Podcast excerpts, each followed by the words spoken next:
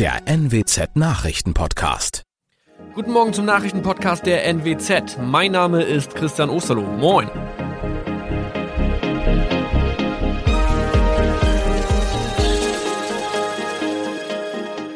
Und das sind unsere regionalen Nachrichten am Morgen. Die Grünen wollen Moorstraße in Oldenburg umbenennen. Viereinhalb Jahre Gefängnis für Falschgoldhandel. Und Landkreis Kloppenburg meldet ersten Omikron-Fall. Der Name Moorstraße könnte laut den Oldenburger Grünen rassistisch aufgefasst werden. Deshalb fordern diese eine Umbenennung. Die Straße wurde allerdings nach Hermann Moor benannt, einem der ersten Siedler in der Gegend. Um Missverständnisse auszuschließen, beantragen die Grünen eine Änderung in Hermann Moor Straße. Dann müssten alle Anwohner ihre neue Adresse in ihren Pässen angleichen. Außerdem müssten Polizei, Feuerwehr, Rettungsdienste und Anbieter von Navigationssystemen informiert werden. Die Stadtverwaltung schlug vor, ein Zusatzschild mit Informationen zur Person Hermann Mohr anzubringen. So könne man alle Irritationen beseitigen. Tobias G. musste wegen dem Verkauf von Falschgold am Mittwoch vor das Landgericht Oldenburg. Nachdem der Schortenser bereits im Mai zu einer Freiheitsstrafe von mehr als drei Jahren in Jever verurteilt wurde, betrieb er seinen Handel auf eBay Kleinanzeigen weiter. Das wog bei der Verhandlung schwer auf. Der 27-Jährige schrieb in die Inseratsüberschrift das Wort plated, was so viel bedeutet wie überzogene und nur vergoldete Ware. Da im weiteren Anzeigentext aber die Rede von einem Reinheitsgrad war und die abgebildeten Goldbarren eine Seriennummer trugen, handelt es sich hierbei um eine Täuschung. Tobias G. wurde zu viereinhalb Jahren Haft verurteilt. Ein weiterer Fall der neuen Omikron-Variante ist am Mittwoch im Nordwesten bekannt geworden. Der Kreis Kloppenburg bestätigt, dass eine Frau bei ihrer Rückreise aus Südafrika am Hamburger Flughafen positiv getestet wurde. Sie befindet sich weiterhin in Hamburg in Quarantäne. Da die Frau im Landkreis Kloppenburg lebt, sei auch das Gesundheitsamt Kloppenburg für diesen Fall zuständig. Zuvor gab es bereits bestätigte Omikron-Fälle in der Wesermarsch und im Kreis Leer. Das waren unsere Nachrichten aus der Region. Weitere aktuelle News aus dem Nordwesten finden Sie wie immer auf NWZ Online. Und Aktuelles aus Deutschland und der Welt hören Sie jetzt von unseren Kollegen aus Berlin. Vielen Dank und schönen guten Morgen. Ich bin Maja Däne und das sind heute unsere Themen aus Deutschland und der Welt. Elfmeter-Krimi in London. Italien schlägt Spanien mit 4 zu 2 und steht im Finale der Fußball-EM. Zurück ins Stadion. Die Politik gibt grünes Licht für eine Rückkehr der Fans im Profifußball. Und Delta-Virusgebiete. Der Bund lockert die Reisebeschränkungen für Portugal und Großbritannien. Ganz Italien war gestern Nacht eine einzige Megaparty, denn Italiens Fußballnationalmannschaft steht im Endspiel der Fußball-Europameisterschaft. In einem Elfmeter-Krimi hat sich das Team von Roberto Mancini gestern im Halbfinale mit 4 zu 2 gegen Spanien durchgesetzt. Und unsere Korrespondentin vor Ort, Claudia Wächter, war live dabei und mittendrin in einem Biergarten in Rom.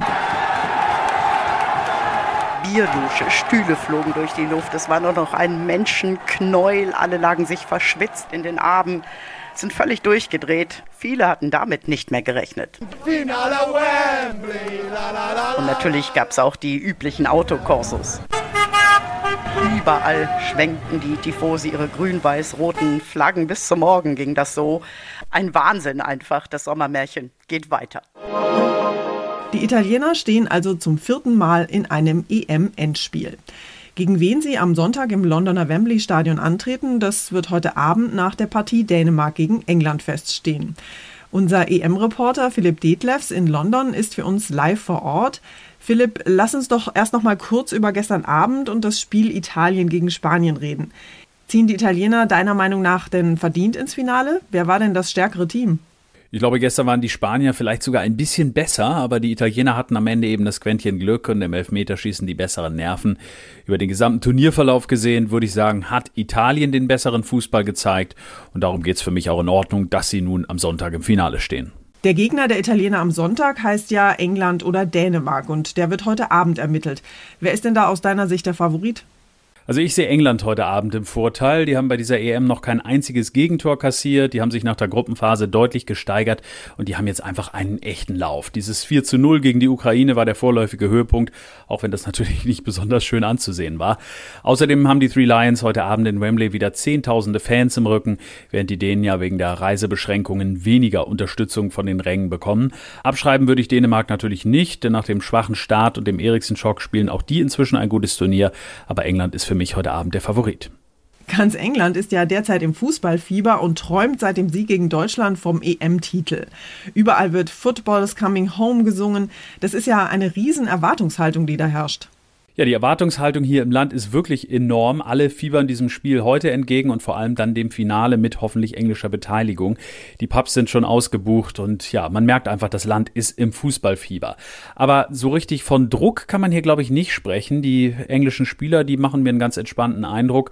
Im EM-Hauptquartier der Engländer war die Stimmung ziemlich gelöst und ich glaube, man freut sich jetzt einfach auf das nächste Spiel im Wembley Stadion und dann hoffentlich noch ein weiteres.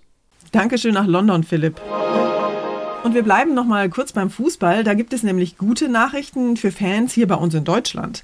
In der kommenden Bundesliga-Saison dürfen nämlich wieder Zuschauer in die Stadien. Trotz der Ausbreitung der Delta-Virus-Variante wollen die Länder unter bestimmten Voraussetzungen große Sportveranstaltungen mit bis zu 25.000 Zuschauern wieder zulassen. Bei bestimmten Veranstaltungen sollen sogar noch mehr Teilnehmer erlaubt sein. Die Stadien dürfen wieder zu 50 Prozent ausgelastet werden. Allerdings gibt es eine Obergrenze. Mehr als 25.000 Zuschauer dürfen nirgends rein. Für den FC Bayern liegt die Obergrenze in der Münchner Arena sogar schon bei 20.000 Fans. Wegen der Delta-Variante fährt Bayern einen vorsichtigeren Kurs. Voraussetzung für die Zuschauerrückkehr im Profifußball ist die Freigabe der örtlichen Behörden. Dafür darf die 7-Tage-Inzidenz nicht über 35 liegen. Außerdem müssen Fans geimpft, genesen genesen oder getestet sein. Sebastian Musemann, Sportredaktion. Politik und Gesundheitsexperten diskutieren ja derzeit immer besorgter über die Verbreitung der hoch ansteckenden Delta-Virus-Variante. In mehreren Ländern hat sich ja diese Virusvariante rasant ausgebreitet. Trotzdem lockert die Bundesregierung jetzt die Einreisebeschränkungen. Das heißt, es wird ab sofort wieder einfacher, nach Portugal, Großbritannien oder Russland zu reisen oder besser gesagt, danach von dort wieder nach Hause zu kommen. Heute werden nämlich insgesamt fünf Länder, darunter auch Indien und Nepal, vom Virusvariantengebiet zum Hochinzidenzgebiet zurückgestuft. Das bedeutet erst einmal, dass wieder jeder aus diesen Ländern einreisen darf und wer voll geimpft ist oder genesen, muss nicht mehr in Quarantäne. Für alle anderen gilt die Pflicht nur noch zehn Tage, man kann sich aber nach fünf Tagen freitesten. Die betroffenen Länder waren zu Variantengebieten erklärt worden, als der Anteil der ansteckenderen Delta-Variante dort noch viel höher war als in Deutschland. Wer einreisen durfte, musste für zwei Wochen in Quarantäne.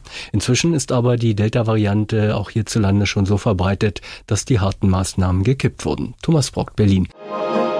Mal eben mit dem Smartphone oder mit der Bankkarte einen Coffee to go zahlen oder im Supermarkt den Einkauf. Immer mehr Menschen bezahlen inzwischen bargeldlos, statt im Portemonnaie nach Kleingeld zu kramen. Die Corona-Pandemie hat dem kontaktlosen Bezahlen offenbar nochmal einen extra Schub verliehen. Laut einer Umfrage der Postbank zahlen mittlerweile mehr als 56 Prozent der Menschen in Deutschland bargeldlos. Vor fünf Jahren haben noch neun von zehn Kunden zum Bargeld gegriffen. Inzwischen sind sie in der Minderheit. Vor allem Jüngere zeigen sich offen für bargeldlose Bezahlverfahren. Der Hauptvorteil für sie Bequemlichkeit. Statt lange nach Klimpergeld zu fischen, wird die EC oder Kreditkarte über das Zahlterminal gezogen. Auch das Smartphone oder die Smartwatch nutzen viele gerne. Corona hat den Trend verstärkt. Viele Befragte gaben an, wegen der Pandemie Geld weniger anfassen zu wollen. Experten glauben, wer sich einmal an das bargeldlose Zahlen gewöhnt hat, wird vermutlich auch nach Corona dabei bleiben. Ursula Winkler, Nachrichtenredaktion. Unser Tipp des Tages heute für alle Schokoladenfans. Zartbitter, Traube, Nuss, Erdbeer, Joghurt oder ganz klassisch Vollmilch. Schokolade geht eigentlich immer, gerne auch als Pudding, Eiscreme oder Törtchen. Und weil heute der offizielle Tag der Schokolade ist, darf es gerne auch noch ein Riegel mehr sein. Thomas Bremser aus unserer Serviceredaktion hat mal nachgeforscht, welche Schokoladensorte womöglich gar keine so ungesunde Kalorienbombe ist.